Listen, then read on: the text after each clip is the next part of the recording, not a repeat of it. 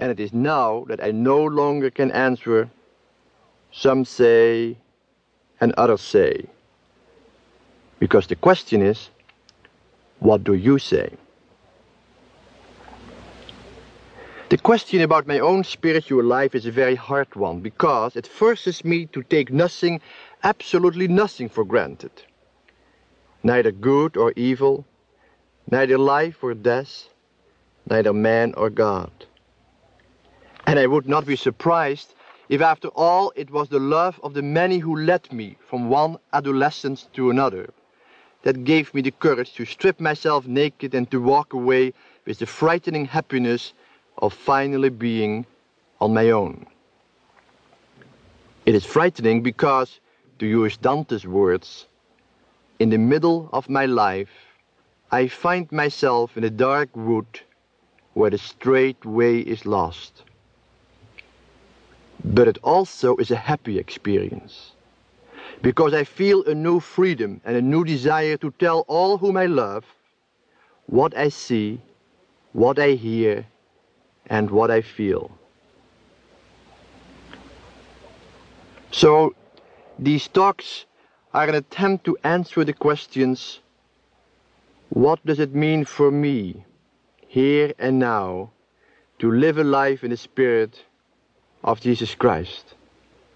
And it is my growing conviction that my life does not belong to me alone, and that the articulation of my personal experience is the only way I will ever be able to return some of the gifts which I have received.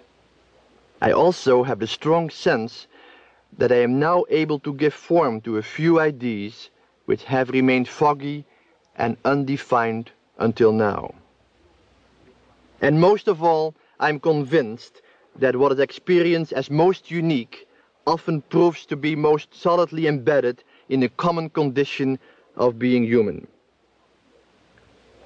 Only seldom will I be able to find words and images which can adequately express what I understand my spiritual life to be. Therefore, I will have to use expressions of others who struggled with the same questions, but which were more capable in giving shape to their struggle. But these expressions are used not so much to delve in their world as well as to express my own. In a society which places great value on development, progress and achievement, the spiritual life becomes subject to concerns such as these. How far advanced am I in the spiritual life? Have I progressed since I started on the spiritual path? In what stage am I? And how do I move to the next level?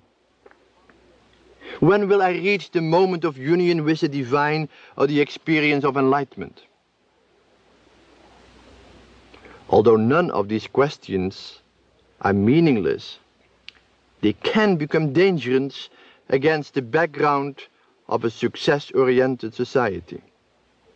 When after 20 years of adult life I ask myself where I am as a Christian, there are just as many reasons for pessimism as for optimism. Many great saints have described their religious experiences and many lesser saints have systematized them into different phases, levels, or stages. And these distinctions can be helpful for those who write books.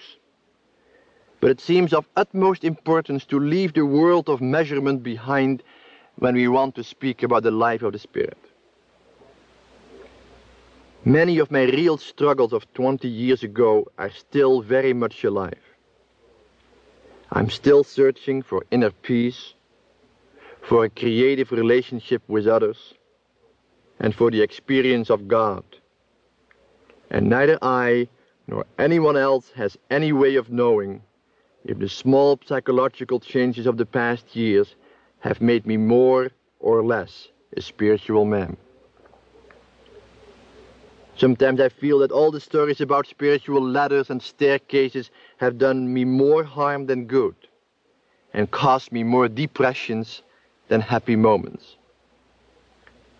But in the middle of all the struggles and concerns, often disturbingly similar over the years.